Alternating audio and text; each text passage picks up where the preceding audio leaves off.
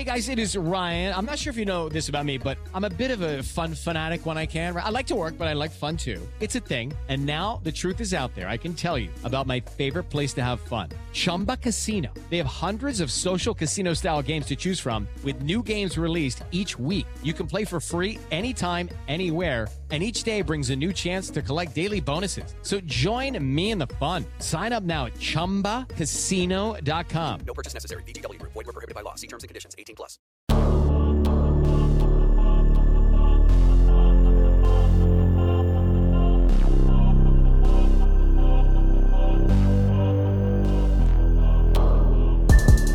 Hey, welcome to the Hell Has an Exit podcast. I'm your host, Brian Alzate.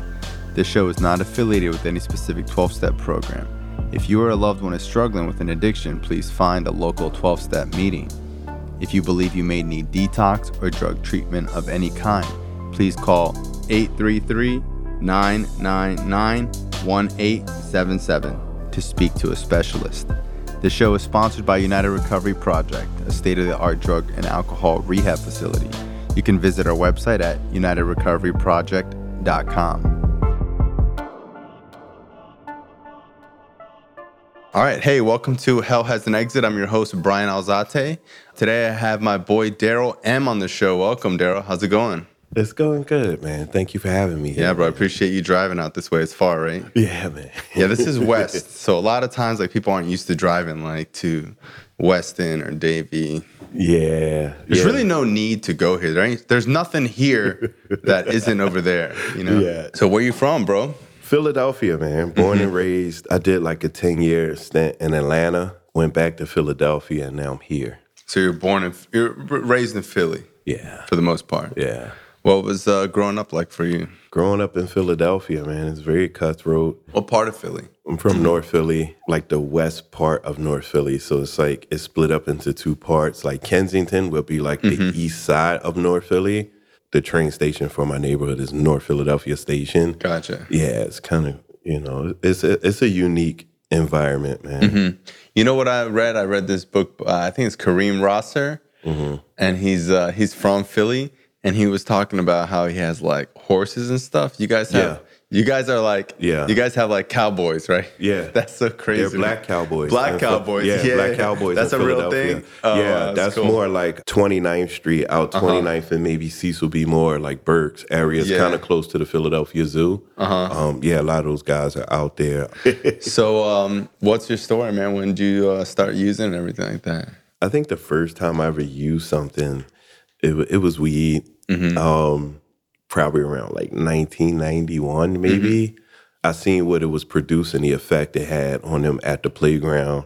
You know, they smoking, laughing, joking. And I'm like, oh, that's a cool kid. So I walk up, I take a puff, and my heart, just, uh, and I was like, you know, I'm having a heart attack. And I ran to my boy's house and you know, his mom came, what's going on with you? And it was like a recovery town. You know, my dad and his wife, you know, my stepmom, you know, they were all in recovery. Your dad and your stepmom were both in recovery. Yeah. Oh, uh, Yeah. My father, um, if he was still living, he would have probably around like 34 years. oh that's crazy. And my stepmom, who I have like a really close relationship with now, on November 15th, she'll have 34 years. That's crazy. Yeah. So we like grew up in this town and you know, they rushed me to the ER and I get in the ER. I'm like, man, I'm having a heart attack. The and first time you smoked weed went to the ER. Oh, that's Yeah, I went to crazy. the ER. That's and They were crazy. like, oh man, I'm like, it is spazzing out. I'm having a heart attack. I can hear it in my ear and I'm going to die, this, that, and the Mm-hmm. third. And, you know, the doctor just whispered to my dad, like, your son's high, man. Hmm. it was like, I didn't know. He made me go to like some meetings and stuff like that. It wasn't speaking my language at, you know, 13. I'm Yeah. like, whatever. The interesting part for me and that experience was is that I couldn't wait to do it again. And that started my journey into like everything else. And then kind of like where the progression go from? Did you started doing harder drugs like after high school? Well, I didn't graduate because I sold crack. You know, that How did you start doing that? I had a cousin who was in recovery. And He just- serving? yeah, he was like in recovery, like moving work. You know, my dad had ended up dying, you know, in April of 95. So I kind of like went back to my biological mom's house, mm-hmm. and I wasn't really feeling it. You know what I mean? Because she had like structure. It was like, nah, I ain't trying to be here. So I just ran back to Williamsport from Philadelphia, and my cousin was like, "I'll take care of you, whatever." And he, you know, he like introduced me. He like would take me around, and then like probably like six months into him hanging with me every day, it's just mm-hmm. like, bro, like, you know what I mean? And he gave me a pat. You know, rap music started to make sense a little more than mm-hmm. like what they were talking about. Because I really never understood anything like that. You Yeah. know, selling drugs. Um, my grandmom sold drugs for like my whole life. Mm-hmm. So I really, you know, I was around it, but I didn't have to indulge when I got, you know, around 15, 16, you know, my cousin introduced me to that. I had this goal. I was going to get a million dollars of tax-free money. In 1996, that that's a big dream to have. Yeah. You know, it was like, let me get a million dollars, man. So that was your goal is just to like sell as much crack as you could to get a million dollars and then stop? I, I didn't know. I just, Yeah, that was you know just the goal? Mm-hmm. That was just the goal.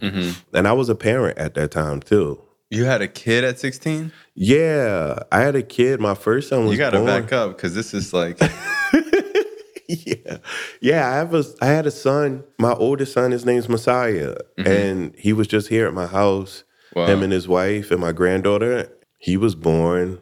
I was fifteen, so I was like a parent. I didn't know anything. My dad died maybe four months before he was born, hmm. so you know he wasn't around to tell me how to be a dad. You know, I would just be out doing whatever, and I would stop in every now and then. But I was very, very immature, man. Mm-hmm. You know, very immature. You know, I would just be out in the street, and it would just be more and more and more. I think that's where my addiction started at. It wasn't even the pursuit of money because I even got lost in that. It was about like showing up in a club, you know mm-hmm. what I mean, with my chain or with my boys. And like I had to develop like a survival type of instinct, you know. Um, and that's when things started to change for me. It stopped being fun, you know, the first year or so it was fun. It's like recovery. In the first year, it's like super fun. Everybody's Yeah. super nice and everything's super good. And I'm at the halfway killing it and I'm like getting new jobs and I'm getting like money in my bank account and I'm like all these first evers. And then like year two hit and you're just kind of, it's all about character. And you're like, oh, what do you mean I have to work now? Mm-hmm. Like now it's about work. And it's like, oh, so that's kind of like what it was. It was like first year, it was all fun. And, you know, nobody's holding me accountable for anything. And, you know, I'm just drinking and smoking and partying and getting hotel rooms with girls who mm-hmm. think I'm cute because I'm not going to school and I'm doing that whole bad boy meeting people after school type thing, you know what I mean? And all that kind of like faded away and I was like really in the streets, you know what I mean? It, it gets really cutthroat at that point. Like I didn't really care. I just did it because I thought it was fun. It was like cool and I was introduced to it. It was like easy you know but once that stuff starts happening man and you start getting into it with people and they want to rob you and you see people getting shot and all those things that come with that lifestyle and then like, what happened after that? what happened after that i, I just went on for years doing that Like in and out of the streets and selling drugs? yeah not even in and out just in Ju- Okay. just in like full in and um to some people, that's like their only other option that they see. Like they don't see people going to college. Like they don't see people amassing any type of success other than selling drugs. So it's like they look at their family that like is miserable working a shitty nine to five, or they look at their cousin with a dope ass ride, not going to work and having money. it's also circumstantial. Mm-hmm. It's like, what are your circumstances like? Like, I need to get this bread right now. I didn't really have an understanding of like tearing up my community. Mm-hmm. You know, like selling crack to people was harming them because like I was in love with like like where I come from. That's so normal. That's just like life. Mm-hmm. You know, people smoke crack until they die. You know, there's a lot of popular conversations now or, or trending. You know, especially in the black community that people are getting a little more conscious of like help that's available you know um seeing therapists and having like mental health issues and just being a little more transparent and authentic where like you know we're just not following the pack anymore. At a certain point man like when you sell crack at 16 man you get to 21 i think around 19 20 years old i got shot and i almost died i got shot five times How'd you what? How did this happen? yeah, I was standing outside my grandma's house, man. This little dude, about five foot two, man. You know, it's always little guys. yeah, he came up You know, my grandma's house was a trap house, you know, but we all lived there. And anyway, I come outside with my man and like he going down to the Chinese store at the corner to get some Dutches. We gonna go back up, play Madden and smoke or whatever. We had, I had done been on like 10 Xannies that day. Mm-hmm. This dude comes up and like you could see like his shadow like through the snow. It was like a blizzard. He comes up and when he's coming, I didn't till he got here on me. I was like, whatever, until he got here and I saw a gun in his hand and I was like, I bitched up. Like, bro, like I said, yo, I said to him in statement, I said, man, listen, I have a car right here full of stuff, uh-huh. right? Just don't shoot me. I'll give you everything. I got about five hundred dollars in my pocket, and I got weed and coke in the car in the trunk. Don't shoot me. The nigga shot me. Like he didn't say anything. Like right after He wasn't said- even trying to rob you. I don't know. It He was- just ran up and shot you. yeah, like he he let me make that statement to him. I said, bro, like I got everything right here in the trunk. So- wow. Just don't shoot me. And when I He finished shot saying you that, five times yeah, with a nine millimeter. with a nine Glock. Maybe about a year ago, I just got the two bullets taken out of my shoulder because they had to work their way out, Mm-hmm. and they were actually called these bullets called cop killers. They're like exploding Hollow bullets. Yeah. Yeah. so they kind of like had a cauliflower shape. and- Yeah. and, the nurse is like, "Do you see the shape of that?" And I'm like, "Yeah." She's like, "That's a cauliflower shape. That means only one thing." And I'm like, "What?" She was like, "These bullets exploded on contact, so Mm-hmm. you shouldn't even have a limb that you have right now because it hit it twice." But no, he shot me five times at like a point blank range, and thank God they don't have like shooting ranges in the hood. He couldn't Yeah, yeah, niggas can't shoot. They just like, Oh my god, you know what I mean? Because he was po- he was supposed to he was supposed to check me. Like I was supposed to be flatline. Like Is there? Did you find out why? Was it like some street shit? It's just like some random thing. You never really figured it out. nah, it's just everyday life. You know what I mean? It's like yo, you get shot, you patch it up. Mm-hmm. You know what I mean, and you keep it moving. You know, it's just the way it is. You know, When you got shot five times, did that change or alter your life? no, Maybe like subconsciously. no. You don't think there's like a lot of trauma from it? Fourth of July was pretty painful for me. Wow. Snowy nights were kind of like be walking down the street and it starts snowing. It's Mm-hmm. like dark and I'm like freaking out. Like man, I gotta get in the fucking house. You know what I mean? Um, And you kept selling drugs after that, like nothing happened. yeah, I did because Did you get like a lot of street cred for after that, or not really? where I'm from, like niggas get shot every day. It's just kind of mm-hmm. like how, how my man, yeah, it's like how my man say, you know what I mean? It's like that's a true, yo, that was one of the truest statements. I think that's why it's like such a popular statement in that movie. full, yeah, because that's just part of it. yeah, niggas get shot every day. You know what I mean? It's just kind of like how it mm-hmm. is, and it's like you know people who were personal to me. You know, it's like no, I was fighting for. I my guess life. it's like my culture growing up. Like people overdose every day. Like, Yeah, overdose. people overdose every day, and I mean, even in Philadelphia, right? Uh-huh. With that, you know, people been doing that in my neighborhood. You know, my daddy was a heroin addict. He grew up like he grew up in the era where like sniffing heroin with like dress shoes. It was cool, and- yeah. Where like a pimp would come out with like some fucking girl, and he'd be like, "Yo, I got some boy." Yeah, they'd be like sniffing heroin all cool and shit, playing Yeah. fucking baseball or whatever they did. Yeah, so I, you know, I come up around like a lot of like different drugs. Crack was prevalent in my area, but there was like everything. Mm-hmm. There was Xannies and syrup, which I was like part of. There was crack. I sold a lot of crack. I never used it. I sniffed mm-hmm. cocaine. I was like one of the nose boys. That was that was my deal. And there was like heroin, and I, and I kind of stayed away from that. I, I caught a mental block from that from my daddy. Okay, so you Yeah. knew like maybe I shouldn't fuck with this. I knew I didn't want to. Mm-hmm. First of all, I don't want to stick it in my you know vein. And then my dad, he died from AIDS, so he contracted HIV, you know, in the late '80s, you know, mm-hmm. maybe mid '80s, and he just lived for it. He had it before Magic Johnson had it, hmm. so nobody really gave a shit. It was still around, like even Freddie Mercury had died, mm-hmm. so it's just kind of like we're trying to figure this out. You know, enough people hadn't whatever it was still like phenomena kind of. Mm-hmm. You know, so when he got sick, I mean, I remember they were just kind of like drink some Ensure and wash your dishes with bleach, dog, and like count the seconds. I think seeing him like just wither away, you know, his life, the last couple years with him kind of put a mental block with me because there have been some moments where like I was like, where I'm gonna get the next do one from? yeah. Yeah, and the And dude's like, hey, I got this.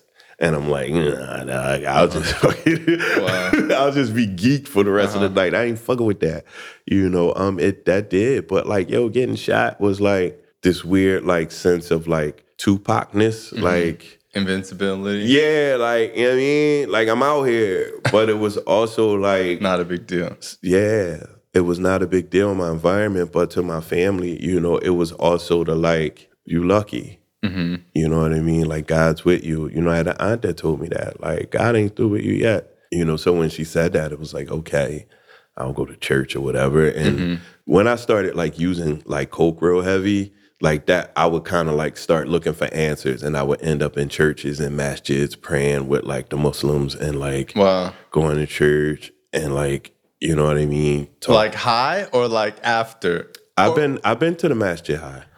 But you would go high or you would be so bad on coke, like overall, just like in your Most addiction, times, that yeah. you would just be down and out and then start seeking Yeah. it. Yeah, most times. Like Yeah. that's what that's what happened. My Um, mom used to take me to church whenever she found me high.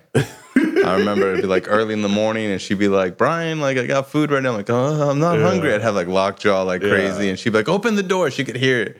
And I remember she would take one look at me and she'd be like, I'm taking you to church. To be honest with you, I went willingly. The only thing I knew about recovery was that people have these God things. Mm-hmm. Like I would watch like documentaries on TV and it'd be like some famous rock star. And be like, oh, and then I found Yeah. Jesus, you know? And I remember going to church and being like, nah, fuck this. But like there'd be like one little part of me that's like, oh, maybe something will happen to me here, you know? For me, it always seemed like the preacher or the imam was talking directly to me. Mm-hmm. It was like you picked the right day to come here because Yeah. I have this sermon cooked up me right too. for you. me right? too. Whenever I would go to church, my mom would be looking at me and she'd be like, see? It always felt And they'd be like that. talking about like drugs and whatever, or someone's here broken or whatever. And my mom would be like, that's you. yeah, and I Yeah. I would always think like I would always go and like I wasn't willing to try recovery, even though my dad, you know, had been a recovering person, and I had an uncle, Michael, who actually gave me my first basic text. Your uncle. Yeah, I was just sitting on the corner and he had one. Wow. He rolled up on me. You know, it was his first one. He had got clean when it was like there wasn't even area codes, and he get. I still have it now to this day. With the all the phone numbers in there with just like seven numbers. just seven digits. it's like there's no emails. Yeah. There's no, you know what I mean. There's just addresses and seven digit numbers in it. He gave that to me and told me I was gonna need it. Mm-hmm. You know, You got to tell me when you're using went from like coke and syrup and serving to like hard, because your drug of choice was coke, right? yeah, I like to sniff coke. So like, when did it become like you know a full time job, like just to do? Like, when did it become addiction? You know what I mean? around like 2000. So after I got shot, you know, they were giving me crazy Percocets. Mm-hmm. They had stopped, and um, I hate when they do that. Yeah, they stopped and, and I started, you know, drinking Xannies and syrup again and said, you got to do something with your life, right? So I go to this, I go to this class. I'm an endangered youth, you know, so they send me to this thing and you have to get a trade and I go get a trade and, and it's a hospitality training, right? So I go to this hospitality training and I do everything for weeks and the Marriott comes in and they're like, hey, we need two people to hire now. The dude's like, man, this dude, like, he's like pretty good. So like take him. And he took me. And when I got that job, the supervisor there, she liked me. Mm-hmm. She liked cocaine. And uh-huh. and I was still like doing street shit. So I was like, at this point, I'm like selling coke. After we did all that, she went to sniffing it again, and I'm just kind of like, why? Like, and I had a lot of cousins that was sniffing it, and it was kind of like this like ominous thing that was happening around me, where it's just like sniff it, sniff it, mm-hmm. sniff it, but it was just like coming through people, and it came through her, and like you know, God uses people, and so does the lower power, mm-hmm. you know, and the lower power knows what I like. I love women. Mm-hmm. You know, that's my soft spot. And it was just kind of like, I'm gonna use this woman. And, you know, I just asked her, Super Bowl Sunday, the Giants had played the Baltimore Ravens. Baltimore Ravens had won their first Super Bowl. I was asking her, like, yo, like, why you so like, you know what I mean? And she was like, oh, it's just a feeling that like you would never feel before. And she said, listen, this first feeling you have, you're gonna chase that for the rest of your life is what she told me. She was 10 years older than me. I was 20 at the time. She was 30. So man, give me that shit. You know what I mean? Like I seen my daddy fall. Like I ain't never gonna be me. And I took a sniff of that shit, man. And um, she took two Ambien and went to sleep. Before I knew it, it was light time. Hmm. You know what I mean? Before I knew it was light time. And like the ounce of like coke I was buying to sell at work and all these places that I would go with it mm-hmm. turned into a half ounce. You know what I mean? And it turned into a quarter. And then it mm-hmm. turned into like, yo, let me get this pack and like Yeah. I'll pay you back and like hide out for like two weeks because I don't got the money. Yeah, I remember when uh, my drug dealer started doing it. I remember I had this one Spanish drug dealer, and uh, he never did it, right? And I remember this one time, um, he called me. He's like, "Yo," he's like, "Yo, this shit right here, dog. You gotta come try this shit." and I could tell he was like, "Okay." He's like, "Yo, you gotta come try this shit. You gotta come try this shit." And I went because I thought it was like some super fucking crazy coke, and he like. I remember I only wanted like a little bit, and he's like, "Nah, you gotta get a lot. This shit's crazy right now." And I did it. I was like, really, it's like the same in my mind. I was like, this is the same shit we always do. Like, it wasn't like that much better. Right. It was good, but it wasn't like that crazy. I had heard that he had like snorted like a whole ounce over the weekend and like ended up like in the ER. Since then, like he never sold drugs ever again. Like this dude used to sell drugs all the time. He just became like a straight up cokehead. And it's like it's crazy to see somebody because when you're a drug dealer, in my opinion, like he was very like he looked down at us. You know, like uh, like what you want, da, da, da, like kind of like mean or whatever, you know. Yeah. And uh, when he started using, it was like you would just run into him, and he would just be like one of us. Just So I was, I was raised different. hustle. Like my grandmom always raised me to be for the underdog, Mm-hmm. which now in recovery gets me in a lot of trouble. But I really never approach people with judgment. Like in my neighborhood, there's no room for judgment, man. Like we just in the mix of like that jungle. You know what I Mm-hmm. mean? Everybody's doing whatever they do. Is that what you do? That's your thing. That's what you do. A teen solo hiker who was terrorized for days by unknown figures dressed in white. Two cops who quit their job at a local theater because of an unexplained encounters with an alleged demon. An isolated forest in Canada where people keep turning up headless. These are just some of the strange, dark, and mysterious stories you'll hear each week on the MrBallen podcast. In each episode, MrBallen shares real life haunting accounts like the case of Haley Zega, who disappeared from a hiking trail for 51 hours. When search and rescuers finally found her and asked how she survived, she simply said a friend helped her. She described this friend, four years old, black hair, and brown eyes. This friend was initially dismissed until they realized a girl had gone missing in that exact spot 23 years earlier and was never found. She was four years old, had black hair, and brown eyes. Hey, Prime members, listen to the Amazon Music exclusive podcast, MrBallen Podcast, Strange and Dark Mysterious Stories, in the Amazon Music app.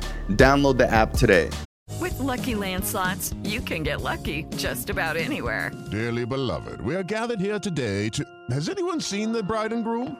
Sorry, sorry, we're here. We were getting lucky in the limo and we lost track of time. No, Lucky Land Casino, with cash prizes that add up quicker than a guest registry. In that case, I pronounce you lucky. Play for free at LuckyLandSlots.com. Daily bonuses are waiting. No purchase necessary. Void where prohibited by law. 18 plus. Terms and conditions apply. See website for details. my transition into recovery was like so easy when it actually came. I have been blessed to just keep my life in the street because I, I still had like a degree of respect for people. Because, like I said, my daddy was out in the street, and a lot of his friends had fell and became like kids would be growing up and be treating them like, oh, these niggas is like these junky ass niggas. Yeah. You know what I mean? But I knew them before they were that. yeah, so you could see like the before and after. Yeah, Yeah, so it would always be like, oh, that's Uncle Day Day to me. You know what I mm-hmm. mean? Or whatever the case may be. That's how, you know, I was raised. So it's like when I started doing my own thing, you know, whatever a person did, that's what they did. Cool. So when I actually fell and was like really addicted, you know, people would just be like, man, get your shit together. You know what I mean? Nobody really, like, I didn't really get treated like, one time, and that's what actually made me seek recovery. The first time it happened, it made me seek recovery. I had took some TVs from my cousin's house, and um, I had them in the shopping cart, and I probably walked like ten miles with him to like get rid of him at this particular spot in Kensington from my area. that's like Requiem for a Dream. If you've seen that, Yeah. Yeah. It was bad. So I go, I go, I go over, you know, to this dude and I'm telling him like I need three hundred dollars for this TV. Mm-hmm. You know what I mean? I need five twenties, a hundred in cash. You know what I mean? Or, or I told him I need 10 20s, a hundred in cash, and I wanted two packs of cigarettes. And he's like, "All right, I got you, Papa." You know what I mean? Then he starts screaming like, "Ando, ando, ando, ando, bando, whatever." They screaming, what the fuck is going on? You know what I mean? I'm geek nervous. But he said, Oh, Papa, Papa, take this real quick. You know what I mean? Police coming. And I'm like, okay. So he cart TVs out into the alleyway. And I'm like, oh, where you going? Like, give me the rest shit. Mm-hmm. But he already got the goods now. So he just kind of like, we got that. What you gonna do? Mm-hmm. It's three in the morning. I'm in a trap. You know what I mean? I'm I'm beaten. I'm broken as a human being. Like I'm a shell of a man. Mm-hmm. Like all I want to do is get high. I don't want to fight. You know, I don't want to argue. I don't want to fuss. I don't want to prove my manhood. I don't care if you disrespect me. Just mm-hmm. give me what you're gonna give me, man. But just give me what I'm asking for, please. Mm-hmm. Nah, dog. Like, like you got what you got. yeah. Yeah. get the fuck out of here. You know, I feel like I was at the lowest point. I'm just gonna go on my way, and I went walking back home, and it was snowing, big snow, man. And and I remember all the snow was falling in the bag. I couldn't get high, bro. I couldn't get high. It was so bad. And I just thought to myself, like, this is what my life has become. Walking in the snow, man. And, and, and my grandma, she had moved, and my cousin had bought her house. You know what I mean? And it was like, you know, that house had been there for years. And it's like, I, I went in there and I did that, you know, and, and this is unprecedented stuff. It was just bad. Like, I did all that to not even get what I wanted, to hmm. get three 20s of cocaine and for the snow to fall in them. Yeah, I remember those days where it's like two days of trying to hustle up money and then getting beat. And like, bro, like, you know, I- like I was addicted to crack, but I was also like an opiate addict. Mm-hmm. And like being physically dependent on opiates and doing like X, Y, and Z to get the money and getting this person to drive you and telling this lie or whatever and stealing this item and then selling it. And then to like make it all the way to the dope dealer and then for someone to sell you some fake shit or to rob you mm-hmm. and then to walk home it's like Yeah. that's that's like a sh- that feeling of like total total worthlessness and Yeah. like despair Yeah. because when you're using like if something happens like you're like all right well if this person doesn't answer i'm to call this person Mm-hmm. if this person doesn't buy this i'm going to just sell this. If this doesn't have whatever. Like you do that so many times that you like lose the belief that you can even hustle up more money and then mm-hmm. like you just don't have the will anymore to even try. Yeah. and you just like it breaks your whole spirit where you're mm-hmm. just like want to die. Yeah. Those are for me, it's like the two facets of like hopelessness, right? It's like the fact that like I'm never gonna get it right, or like trying to hold my breath long enough to not get high, or it's mm. like I'm gonna get high, let's just see how long I can't, right? You know, the other part is like when the world around me starts to kind of like close in and give up too. Mm-hmm. You know what I mean? So it's like not having anything in myself to believe in. And it's like I'm totally beat. Mm-hmm. even for you when you know that other people have gotten clean it doesn't affect you because you just think like that's them mm-hmm. you know so like for me i had never even met anybody to get clean having hope of change or like when you don't even have one example mm-hmm. it's like dude it's impossible Yeah. like you feel like I started to feel like like I fucked up my life. I thought this shit was the game. I thought that I could like I thought I'd be the only person to smoke crack and not get addicted. Mm-hmm. And here I am, full fledged addicted. And even if I got clean, it would be like holding my breath, just like you said. Like mm-hmm. even if I could stay clean, it would only be like minuscule. Yeah. And it would be like, Yeah. what's the point? that hopeless place, man. And like, you know, coming to a place of surrender, right? And, and that's the thing. That's what's so important about carrying a message. I was in a hopeless place. And if the right thing was said in that moment, you know, I may or may not have, but I was not, like, I was hopeless, but I was not willing to surrender. Yeah, and for me, it's like with cocaine and crack, it's like I can go days or even weeks and be like, I can't even believe I did that shit. It's gross. I don't even want to do that shit. And then there's like that one little window of opportunity where, like, if you have money and that feeling, that thought comes over you of like, just get one. Mm-hmm. And it's like, it's not, it's more than a thought. It like covers your whole body where you almost feel like you got high. Mm-hmm. Like you, like for me, like, if I thought about it and I was alone and I was driving and I was near a street that I knew I could cop, it would be as if like I just did a hit and I need another one. Like I was already high mm-hmm. just from the feeling. And then when I make the decision to go get it, my physical body feels different, you know? You start farting and You start farting and shitting, you know, you want to throw up. Yeah. And it's like, that's how addictive cocaine, crack is. Yeah. People don't understand that, like, it's not like I'm trying to stop eating sugar here. Yeah. You know what I mean? Which most people on the planet Earth can't do. But like, we're talking about like the most addictive substance known to man. Like, we're talking about when they give this shit to animals, they choose this over food. Yeah. And sometimes people don't understand how hard it is to get off these hardcore drugs. Yeah. Most shocking and amazing part is that so many of us do. And we're doing it every single day. Cause, like, yeah, there's an opiate epidemic and people are dying from fentanyl and people are always gonna get addicted to crack or whatever. But there's so many people staying clean mm-hmm. that I think that that's like the message and like the point of the podcast is because, like, dude, I lived my whole life until I got clean. I'd never even met someone to get clean. Right. And if I did, it was just a polished product. Yeah. I just saw like one guy on TV say, I used to be a drug addict. No, I'm not. Like I didn't, there was no process. Right. I didn't understand how to do it. Yeah. That obsession piece, man, that's that's just diabolical, dog.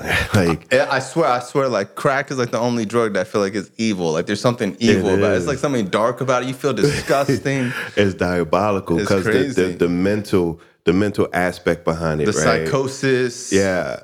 It's it's like this. And people think coke and crack are so different. I've done so much coke Mm-hmm. where I would literally be in psychosis, mm-hmm. seeing things that's not there, not eating. Like, bro, I, I would I talk about it all the time. Like, I would hear a lighter across the street and I'd fucking fall out of my bed. You know, like being Yeah. that geeked out. Yeah, I've had those experiences as well. I've done a lot of that, you know, running out of hotels in my underwear and all that. and, and that's why I say this shit's diabolical, dog, because when obsession meets opportunity, it changes your clean date every mm-hmm. single time. And that's always what happens. And for me being stuck in that cycle, I've never, ever seen anybody on the face of this earth go into an obsession and come out successfully, right? I've only seen people fall short to the obsession, you know, come into the grips of the obsession, right? And when I come out of it, I have this window, right? To where like there's a little bit of willingness. Like if the, if there's something said, uh, what do they call this? A moment of clarity, Mm-hmm. right? I have this moment of clarity because of all the pain I've just experienced coming down from going up. But I don't really picture any of that going up. Mm-hmm. Like that's never, you know, pleasure principle. You know what I mean? What is this going to do for me instead of what it's going to do to me? Like that's how I filter, you know, that. Once the obsession develops from a thought, you know, it takes over everything else, and I'm just kind of like I'm stuck. I'm pretty powerless over that, right? Mm-hmm. And and that's where the 12 step experience is so prevalent because like I, I've been in churches, you know, I've been in masjids, man. You know, I've been to a Buddhist temple, you know, down there on Sansom Street with people. You know, I mean, I've talked to many, many, some real powerful people, man, about like my condition, and and, and I haven't seen anything work until I fully indulged myself into the 12 step process, having mm-hmm. like those two surrenders, surrendering to the disease, then surrendering to the process, right? And then when mm-hmm. when that happens, man, something, you know, something happens between me and the universe to where like there's a bit of hope, right? And, and I get that from other people, mm-hmm. but there's also Dave Chappelle said, man, like when the stakes are everything, you tell yourself whatever you need to hear to survive. And that's how coming to Florida from Philly, that's how it was for me because I love my city. I mm-hmm. love my city. You know what I mean? It's like I didn't really want to stay here. Mm-hmm. So it was like when I got here, for me, it was about survival because I knew there was only two roads for me, mm-hmm. right? There was like a, a road where I can meet recovering people. I have a blank slate. I don't know anybody here. And you know, you you meet the gurus and the judgmental people. Oh, geographic, you take yourself wherever you are. Yeah. Like, I know that, nigga. Like, I don't need to hear that from you. But it's like, uh, like I always tell people that, like, yeah, geo- geographical change on its own is not going to change anything, but it does give you a fighting chance. It's like, dude, if I'm trying to be on a diet, I probably don't want to live next to McDonald's. At all. and like, could you be on a diet and live next to McDonald's? Yeah. But if you've been eating McDonald's for 30 years, wouldn't it be a little easier if you could live further away from McDonald's? Yeah, there's other junk food you can eat, but it's like that geographical change is an embodiment of like the burning the boats. So it's like, you know, I truly believe that if you want to get clean, you have to do things over and over and over. That's like a, burning the boats type of thing, where it's like, uh, you know, the burning the boats story. I'm I don't. I'll try to say the story properly. There's like this treasure that this, you know, a group of people back in like the 1900 or 1800, I don't know when, but they had this treasure for years and no one could take it. People would try over and over to conquer them and take the treasure and nobody could do it. And let's say it's like hundreds of million dollars in treasure. And there's this one guy and he starts to build an army and he's like, look, we're to go and take the treasure. And everyone's all gassed up about the treasure. They start, you know, they, they sail over there to take the treasure halfway there, they start talking like, well, how long have they had the treasure for? Like, oh, they've had the treasure for like 500 years. So like, so in 500 years, we're supposed to be the ones who take them. And then they start talking amongst each other about how all these other armies that were bigger than they were couldn't take the treasure. So when they land, everyone's like, I don't think we should do this. I don't think we're gonna be able to take the treasure. Like, what if we die? All these other people died. I don't think anybody could take the treasure. And the general was like, burn the boats. And they were like, what? And then he's like, yeah, burn the boats. And they burned the boats. So that way they couldn't retreat. Hmm. This is like the mentality of like, there's no option B. Mm-hmm. We're either taking the treasure or we all die here today. Right, right, right. And they took the treasure. That's heavy. And it's like it wasn't about having more manpower. It wasn't about having better trained soldiers. It was about canceling plan B. It was about having your back against the wall Mm-hmm. and bringing out that like animalistic, this needs to happen mentality. And I think that that's what you need to do to stay clean. Because Yeah. when people have that back door, addicts are slippery, bro. Yeah, we used to call that the shelf. Mm-hmm. We used to call that the shelf. It's like, yo, put that on the shelf, and Yeah. if this don't work, you could go back to it. I put everything I had into recovery, and trust me, it hadn't been a perfect like walk. I get in trouble, you know, I make mm-hmm. bad decisions. I do things all the time, but one thing I haven't done in almost seven years is used mm-hmm. since I've been here. And there's been some events. You know, I had a brother who got murdered, countless heartbreaks, like, you know, mm-hmm. dating and recoveries, like fishing in a pool of sharks, man. You know what I mean? There's been some things. You know, my grandmother passed. Most people ask me, like, how did you not use over that? Mm-hmm. right? But when I got here, you know what I mean? When I got here, like I said, the geographics for me, it was like simple math. If I could mm-hmm. not live in the city where I wanted to be at, then I was going to put 100% mm-hmm. into what I'm doing now, you know, and then I started to fall in love with the process. Yeah, and it's like when you move away, every single second, you're aware that I moved away to get clean. Mm-hmm. So when you're walking down the street, you know you're here because you need to get clean. Right. There's no illusion of like why I'm here. It's Yeah. like, bro, I'm only in Florida to get clean. So when I'm at a job interview and people are asking me why I'm here, I might not say I'm here to get clean, but I'm bringing it up constantly. Yeah. So it's like I tell people all the time, it's like if you want to change your life and you've been fucking it up for years, mm-hmm. little turns aren't going to do it. You got to do something fucking drastic and you got to do what you don't want to do. Mm-hmm. So I always tell people like when they have options, like you got to think about what's the hardest one and you got to start doing the hardest one. And a lot of times that difficult option is moving. Yeah. Who the f- nobody wants to move. And I'm not saying that if you move away from your hometown, you're going to stay clean, but I'm going to say that it's like a re- it's part of a good recipe. Mm-hmm. If you don't have that, you you got to stock up on all the other shit. You know what I mean? So it's like it's part of a good recipe for someone to stay clean. Yeah. And to stay clean, it takes like a multitude of things consistently over time. Yeah, it does. I think most people in recovery, you know, they learn in reverse, mm-hmm. right? Like we we have events happen, we make decisions, things happen, and then we learn, you know, whatever, because the scenario is going to play again, right? I think coming here for me, like God had His hands all over it. You mm-hmm. know, the way the way I saw it. You know, after I had like a year, and I just like processed everything. The first time I knew I was free from the obsession to use, right, is when my brother got killed, and I was like on Kensington and, and Westmoreland at a breakfast spot. You know, and this kid Keith. Kensington. Yeah. Yeah, it's called J and J. They have good fish and grits, right? And um, so I go there with my man, and he's like, "I'm gonna pick you up," you know, whatever. So he picked me up. We eat breakfast. We come out. You know what I mean? And we on. I'm on Facebook being smart. Like, nigga, I take pictures in the trap. You know what I mean? That's how free I am. It, it was really just like an arrogant, like Yeah. new guy type of thing, and um, yeah, it's a total yeah, yeah, like less than 90 days clean thing. yeah. So this kid, you know, this kid Keith, he's called me from across the street, like, yo, what's up with you, fam? Like, you know what I mean? And I'm like, I'm chilling, like, all right, boy, or whatever. But the nigga kept like, yo, like, what's up with you? So I'm like asking my man, like, what's up with your man? Like, what's up with the boy? He like, oh no, he probably out here on the shift. What I realized at that time when he said that is that that was the last nigga I had bought cocaine from hmm. before I got off, before I got on the plane to come here. You know, the very last nigga I bought cocaine from. Mm-hmm. And that's why he kept asking me that.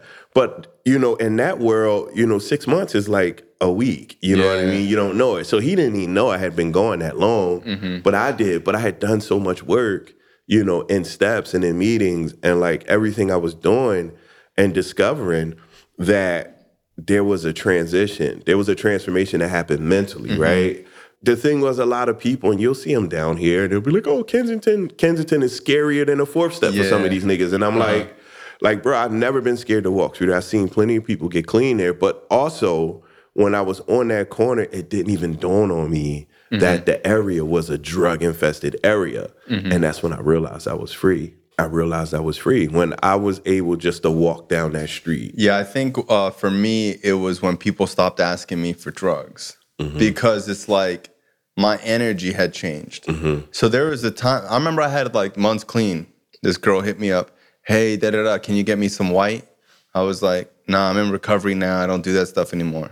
Okay, but I know you can get it for me. Like people just have zero respect, you know what I mean? and I was just like, like, bro, I just told you I'm in recovery and you're just gonna and then like a part of me was like, should I go get it? Because that's where I got my self worth from. Mm-hmm. Was being the guy who could get people drugs. It was why people liked me. It's why people hit me up. It's why I felt a part of. So like, I, I used to get drugs for. I didn't. I wouldn't really call it like selling drugs, but in recovery, I used to still get people drugs because mm-hmm. I didn't have anything else to do. I was bored. Right, And I right, right. still liked being in that area.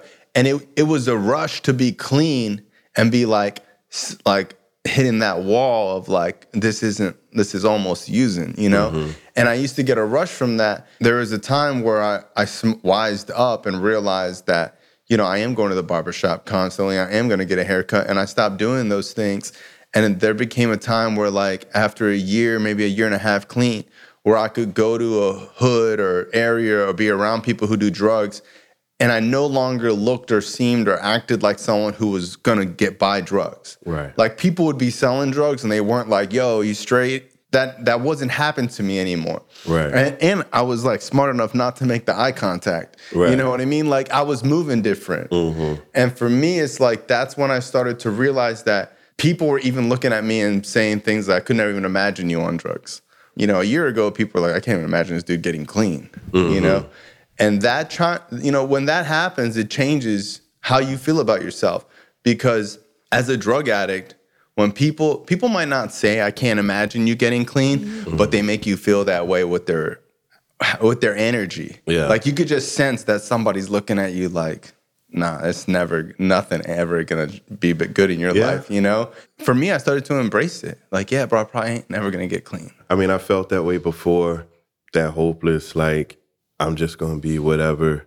You know, I'm not good at quitting. And that's like kind of like the motto of my area. Like, we don't quit good. Mm-hmm. And that's why it took me so long to, to, to get clean. But once I got clean, I'm not good at quitting.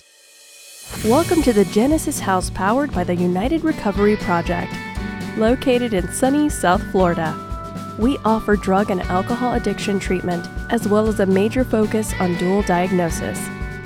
Our addiction therapy programs include behavioral therapy, 12 step facilitation, psychotherapy, life skills training, and more.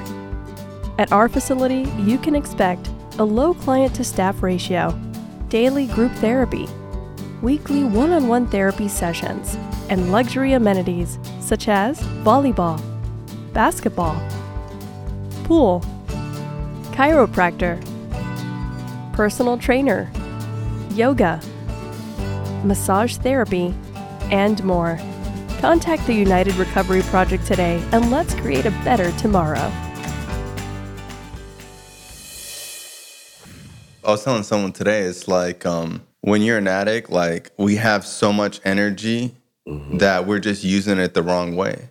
You know, we have so many skills and there's so much that goes into being a drug addict. Like It is. it's not not for nothing, but it's like, bro, if you're a drug addict, like you can act, you can sell, you can fucking market, you can, you know, product, you know, you know, connections, you know, you know, relationships. Like, like being a drug addict in itself forces you to learn these skills that a lot of times the skills are are wasted because we're using them in such a self-destructive way. Yeah. But when we get clean, we learn to apply them in like a constructive way. And a lot of us accomplish so much in six months, you know? Yeah. Our biggest problem is that we accomplish so much in such a short period of time, but we get addicted to tearing it all down again. Right. And then building it back up and tearing it down and building it back up. That we need to break that cycle. And what breaks that cycle is self worth. Mm-hmm. Because for me, whenever I would build my life up and would kind of get good, I wouldn't have the self worth to sustain it. Mm-hmm. I would feel not worthy of having this, and then I would not have the belief that I it could last anyways, and I would destruct it on my own. Yeah. For me, there was an understanding that I came into when I first got clean. And, and if I'm convinced that I have the disease of addiction, right? Mm-hmm. And, and I am fully convinced, and, and I was convinced when I got here, it was like there was two ways out of this thing, right? A chemical program or a spiritual program. Mm-hmm. If I live my life in that spiritual program, right? It's that process that like that first and foremost is like everything in my life. Like nothing, everybody who I came in contact with, direct contact with, was affected by my disease. Mm-hmm. You know, in this process that I'm in, everybody who I come in contact with is affected, you know, by my recovery. And that's just how I want it. You know what I mean? And like for me, it, it, it was like real simple. It's like, bro, you die using chemical program, and we all know what that looks like. You know, mm-hmm. steal, borrow, rob, cheat. You know, whatever your story is. Mm-hmm. You know what I mean? Cop, go up, come mm-hmm. down, emotional roller coaster. You know what I mean? Sleep it off, or like do it again. Driven by the idea that it's going to be different every single time, right? I give in and I do something different. I get with like somebody who has an understanding of why they're here, mm-hmm. you know what I mean, and what they're doing. And, and we get down and we do some things, and, and something starts to happen, something starts to rearrange within me. I could never, like, that is the seed and that is the root from which my life is branched out from. Mm-hmm. You know, everything I'm able to do now is like own a business, be a grandpa, be a dad, you know, be a friend. All those things are, are like due to like the foundation that I laid. So mm-hmm. for me, it's like without a spiritual program, none of these other like branches that Yeah. you know I'm I'm developing mm-hmm. are, are possible. And anytime I stop doing mm-hmm. that, right? You know, those branches start to kind of like give way. Not gonna always get back to the basics, but for me, it was like real simple. Chemical program, spiritual program, you have it your way. You know, my life is good today because of that. You know what I mean? I have my trials and tribulations, and I get into shit just like anybody else that comes Yeah. through this way of life. You Yeah, what I like mean? my um my birthday just passed, and like I never celebrate my Happy birthday. Hey, man. thank you, bro. I never like celebrate my birthday. Like I really don't care about my birthday because it's like was like my real birthday to me, and like I do so much for my clean day, and they're kind of close. Like my birthday's in November, my clean date's in March. I don't want to deal with like a whole bunch of happy birthday texts and then a whole bunch of like congratulations on you know mm-hmm. 15 years texts. So it's like for me, my birthday is like cool, but I'm only able to have birthdays because I got clean. yeah. So like birthdays weren't gonna keep happening for me. Like I'm pretty sure like my life was over. Not to mention when I was using, I don't even remember my birthdays. Like I always got arrested around my birthday.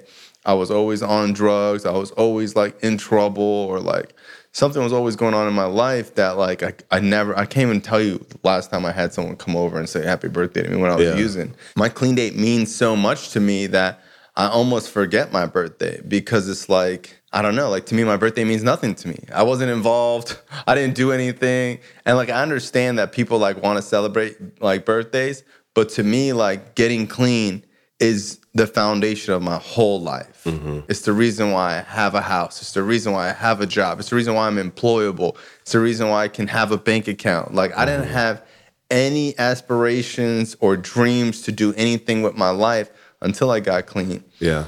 So it's like to me, like I'm aware of that, and I'm aware that it's not just being clean; it's in the process. Like I have a sponsor and I work the 12 steps, Yeah. and like that's my goal is to try to get people to get excited about working the 12 steps because sometimes my biggest issue is like I could get people to go to meetings because I make it entertaining. I'm like, bro, you got to come to this meeting. I could get someone to go to a meeting. I'll get people to buy into how cool it is to be clean. Right. It's like Because it is cool.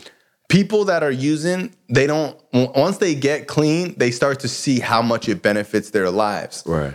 But to get them to sit their ass down at a Starbucks and write on steps is the hardest thing for me to get them to do because it's so hard for me to show them what the steps do, Right. you know? Yeah, nah, I get that, man. Like my birthday just passed too in November. Um, it was actually Oh, Sunday. cool. You're a Scorpio? I am, man. Damn, that's why we got them woman problems, bro. yeah, yeah, man. So I just turned 44, and um, Wow. Happy birthday. you know, thank you, man. And I'm a grandpop now. Like I'm playing with house money. You know, I got shot 20 years Mm-hmm. ago. I Pope been dead then. You know, my daddy died five years before that. You know, he was like 33. You know what I Mm-hmm. mean? I'm playing with house money. I outlived my dad. I'm great outlive my grandpa. You know what I mean? And it's like, for me, that like I'm like, damn, I want to be celebrated. But Mm-hmm.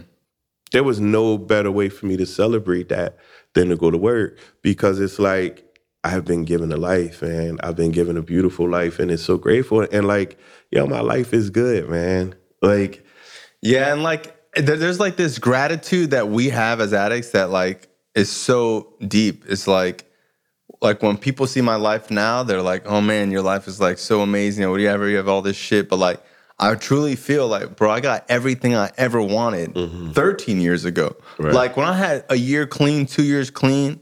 I got more than I ever dreamed of at two years. Mm-hmm. Like I got everything I ever wanted, ever needed at two years clean. I couldn't believe it, bro. I was 19. Mm-hmm. I was 19 with two years clean. I used to fucking smoke crack. Like I was the happiest person ever. right right right right You know, and sometimes I see people in recovery miserable.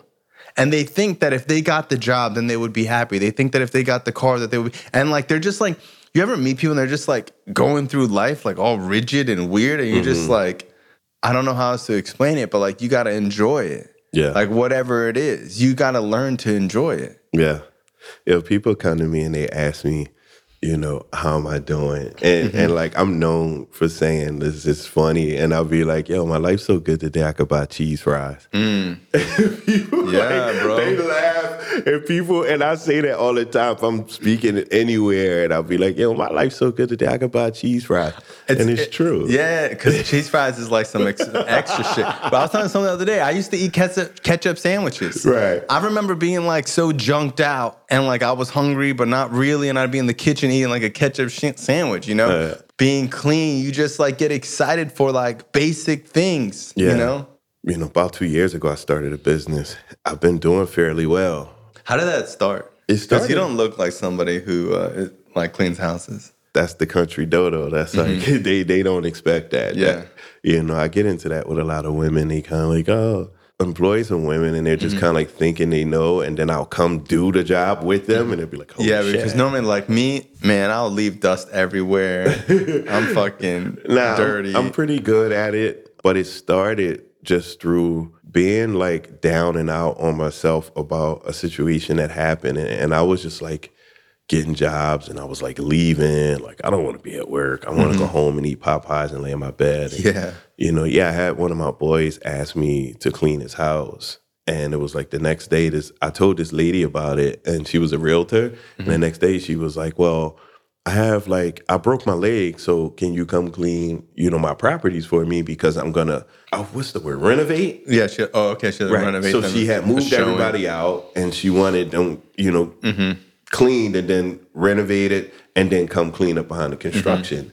I said, "I'll do that for you." You know what I mean? You're not working. I'm like, "All right, whatever." It's like, man, I'm gonna start a business. Like, I should do this. And I was like doing Uber Eats at the time. Mm-hmm. Uber Eats was good for me because like I started to like not want to work for people anymore, and it wasn't because I'm a bad employee. It's because like I just didn't have any direction, man. My heart was so broken. Like Mhm. I was in a really bad space. I didn't know which way was up, but Mhm. you know, bills got to be paid. Like FPL not trying to hear you depressed, dog. like I'm depressed. I'll get you next month. They like, no, sit in this dark. You know what I mean? And that's what you do.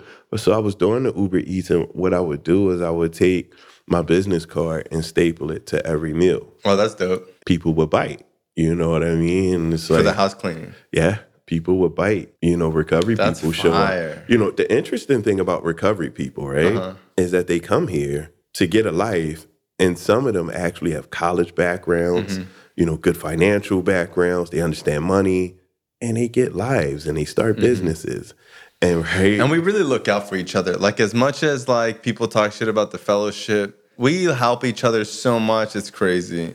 yeah, So you mainly do offices or you do bit or houses? I do both. Okay. I do post construction. I do houses. I do offices. I, I have like two, maybe like whole business buildings Mm-hmm. that I do and wax their floors and you know shit like that. Mm-hmm. Strip and wax the floors. And my boy Jesse, he was just kind of like starting his pressure washing business at the time. And he's like, "Man, you should fucking do it, man. I'm not working for nobody no more." Mm-hmm. And I was like, "That's a fearful thought, bro." You know what I mean? And, and like, yo, God's been good to me, man. Like, God's been good to me. And, and, I went out and I just started doing it. And yeah, I was like making a certain amount of money per month. And like, I met this girl, her name's Trisha, and she was like, hey, man, you X, Y, and Z a little bit with marketing. And she gave me something that she could charge somebody easily a thousand, two thousand dollars mm-hmm. for and expert information. And she gave it to me for free. And, and my income jumped from there. And and like that was the conversation I had with my sponsor today because, you know, here, man, I had I got a case of shoes which is like it's like 90 shoes in there, right? Mm-hmm. And I like Jordans and Air Maxes and stuff like that. And you know, I was just kind of like, what's all this for?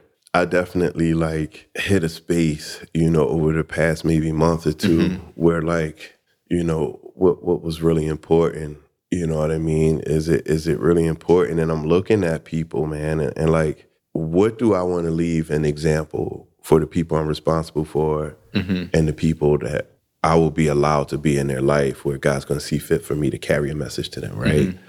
You know, where's my mindset at? Is my mindset on make two thousand dollars to spend one thousand on a gold chain? Mm-hmm. You know what I mean? That's like low fruit mentality. I'm gonna keep it real, bro. It's like, bro, if I can afford it and it's not gonna fuck up my life, and a lot of things that I buy, I try to think like, are they gonna hold their value? My shoes, probably not, bro. Right. You know, like that was fucking dumb. Right. I probably got crazy with shoes for a little bit. it's it's okay, bro. It's totally fine. I did. It's okay, bro. Yeah. Some people get fat, some people whatever. Yeah. Like, I don't know. Sometimes I feel like we need to tap into like we're human, bro. Like make the mistakes to get to the lesson. yeah. When you don't have something, the allure of not having it is really more sexy and fulfilling than getting it. Right. Sometimes wanting something, just like getting high, bro. Crack don't even feel good. it's it's it's before. Yeah. So it's like the same thing with shoes and cars or whatever. Yeah. It's like the allure of like maybe one day I could get it. You got to go through that process. I hit that point mm-hmm. where it's like I'm 44. What does OG Jordan 1 high do for me Yeah. in my life right now? You know what I mean? It was like, yeah, I got him because they had I hadn't had him since 1986. And like, you know what I mean? So I, I'm like sitting around seeing all this stuff and I'm like 44. Mm-hmm. You know, and I think it was like my birthday coming and just like it was like a little, you know, my sponsor said it was just kind of like, you know, maybe some growth, mm-hmm. you know, that just like happens. But I definitely feel like what you said was important that like you, you have to go into there in order Yeah. to like understand that. It's like what I'm saying. Like you wouldn't be able to say what you pe- were saying like without people, doing it. I remember uh, like my friend started making money and this dude was like ridiculous on, on Instagram, whatever. And someone was like, come on, bro, act like you've been there before. And he was like, I haven't. I haven't been here before. This shit is fucking crazy to me. yeah. I think the biggest thing about people in recovery is that we have the ability to take a look at ourselves and do inventories constantly. And then do like a self appraisal, and then be able to talk about like our defects, and then talk about like what asset we're gonna practice, and then do like our amends, and like we we stay in a process of like constantly refining our character. Where mm-hmm. I think a lot of people are just like, this is just me. I'm Yeah. I'm just not gonna think about it. I'm just whatever, Yeah. you know. No, that's which is like how like I grew part. up with. You know, I grew up with like family members and people like like bro. I never met like my dad trying to be like I'm gonna change this about myself. Mm-hmm. I'm gonna work on my anger. Like you just never heard anybody talk about Yeah. stuff like that. I have moments where I feel this need to buy something. I don't even know what it is. You ever just want to buy something? You just want to spend money. Mm-hmm. Like you just don't know what it is All the time. And it's like when I was using, I would have feelings of like, I just want to do something. Yeah. I don't even know what it is. Yeah. I just have that feeling of like how I got to do something. Yeah. And for me, I try to just monitor like, am I trying to escape a feeling? Why can't I just be comfortable? Maybe I should do something constructive like pray or read or whatever, or put on an audiobook and let it pass. And a lot of times it's not really something I need to do. It's just something that is a distraction from the present moment. Right. And I don't want to always be chasing that, but it's going to happen. Everybody on the planet does that. I feel, I feel like when you don't address it, it causes pain, right? Mhm. And like for me, like that's where like the serenity prayer comes, you know, it, it becomes prevalent in my life. And the serenity prayer in itself is like probably one of the most overlooked mm-hmm. tools we have. Yeah. Because it's very effective, right? What moreover, like the second part of it, right? Um, living mo- one moment at a time, mm-hmm. you know, accepting my hardships as a pathway to peace. Mm-hmm. So it's like 10 and 11. You know what I mean? Like that's exactly what it talks about. I'm going to live one day at a time, you know, but I'm going to have like, you know, in order to be refined, right? For me, most times, I, I'm not going to the doctor unless I have symptoms. So when I experience pain and my spirit is being pulled this way, that way, and I feel like in a disarray and I feel disconnected, if I'm not in like an active like mode of like constantly like using the tools, um, that is usually what motivates me to get back into it, right? And and, and a period of refining, the process of mm-hmm. refining starts, right? And I get to a different level of understanding. And I think that like, you know, starting a business and you probably can relate is just like, you know, it's a very cerebral thing mentally. I would imagine it's like having a kid. it's just like, and like having a business is just like that. It's like you almost can never relax ever again. You know, it's like, it's like for the rest of your life, as long as this business is still here, it's like you have this responsibility over people's paychecks, compliance, lawsuits, payroll, like, you know, the, the bank account, the overhead, the ta- paying taxes, like, buying new products or inventory or whatever. And it's like when you leave work, it doesn't leave you. No. And that's the difference between being an employee and being like an employer. Yeah, it's it's pretty heavy stuff, and um, your life gets pretty full from that, right? And the process just gets really important. You know, the tools become really important because for this simple fact, like the bigger your life gets, the bigger your program has to get, right? I have to start doubling down my efforts. I have goals, you know, and I have like I want to like love myself, right? And it's like most people will be like they love themselves because they've been clean for a certain. Mm-hmm. I haven't used drugs for seven years, so I love myself. But yeah, I'm smoking cigarettes. I'm watching porn. You know what I mean? I'm eating fucking Popeyes every mm-hmm. night. So do I really love myself? Because that stuff says I don't even like myself mm-hmm. because I'm like taking that in, right? So these are the important things. These are little mosquitoes outside of the big alligators that we're looking for to be bit by. The mm-hmm. little mosquitoes are tearing me up all the while. And like that's what's kind of like happening for me. And like this growth part is kind of like going into like you know, creating my own narrative as far as like a business is concerned or career change. And it's like, I have to be on my game, like mentally, spiritually, in order to carry some type of integrity, mm-hmm. you know. And it, it's been very eventful over the past two years, like learning so much. You know, I just lost an account, you know, mm. with one of my good friends like a month ago. He's like, bro, you're not doing an effective job. And I looked at like my part in that, right? Not my part in it. I just looked at like, what was I actually doing? What did that actually look like, mm-hmm. right? And I took those and I carried them now into the next, where it's like, you know, money's gonna come. I- I'll be good with that because like my life has been like, I've been able to be useful, mm-hmm. you know, and, and like that's the bigger picture for me. But still, you know, and like learning business and carrying some type of integrity and like perseverance through like all this stuff and having fear of losing accounts. When you lose an account, it's like, well, where's the next dollar gonna come from, right? And then your phone rings and it's like, God is good, right? So it's like, you know, having some faith and having that faith develop into trust. And the more that my faith is developed into trust, the less that like I fear moments of question, mm-hmm. you know, moments of uncertainty, and I'm able to get through them. You know, I, I I get in a gratitude list sometimes and all these little things that people do, but I'm more focused and what I get from the steps is more focused on where God is not. Where am I not allowing God, this universal spirit, you know, not the religious God that we go to like uh uh temple or church or masjid. I'm talking about that thing that's at the core of my essence that like brought me here. Hey, I need help. That thing, you know what I mean? That thing that I follow that keeps me going to a meeting, you know, every day or whenever I get there and stuff like that.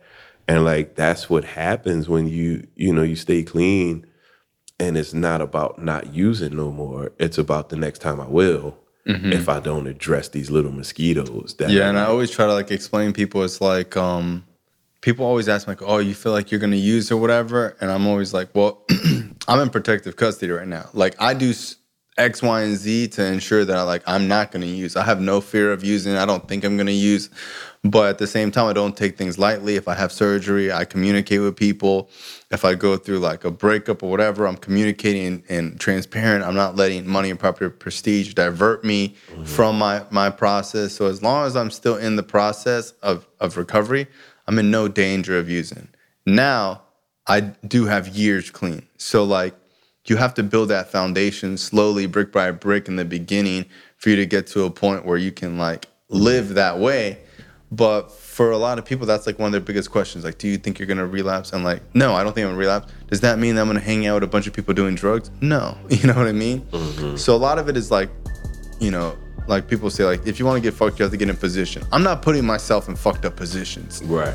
Okay. I haven't been clean long enough to to do that. Like I'm not, you know, gonna ever get to that point. But man, I want to thank you for coming on the show. Hell does have an exit. I appreciate you, bro. Oh man, thank Hey, you for having absolutely, me. man. This has been awesome. Have a good night, bro. Yes, sir. This show is not affiliated with any specific 12 step program. If you or a loved one is struggling with an addiction, please find a local 12 step meeting. If you believe you may need detox or drug treatment of any kind, please call 833 999 1877 to speak to a specialist. This show is sponsored by United Recovery Project, a state of the art drug and alcohol rehab facility. You can visit our website at unitedrecoveryproject.com.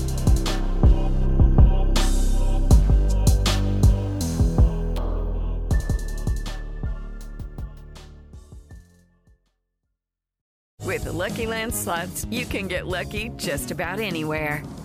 This is your captain speaking. Uh, we've got clear runway and the weather's fine, but we're just going to circle up here a while and uh, get lucky.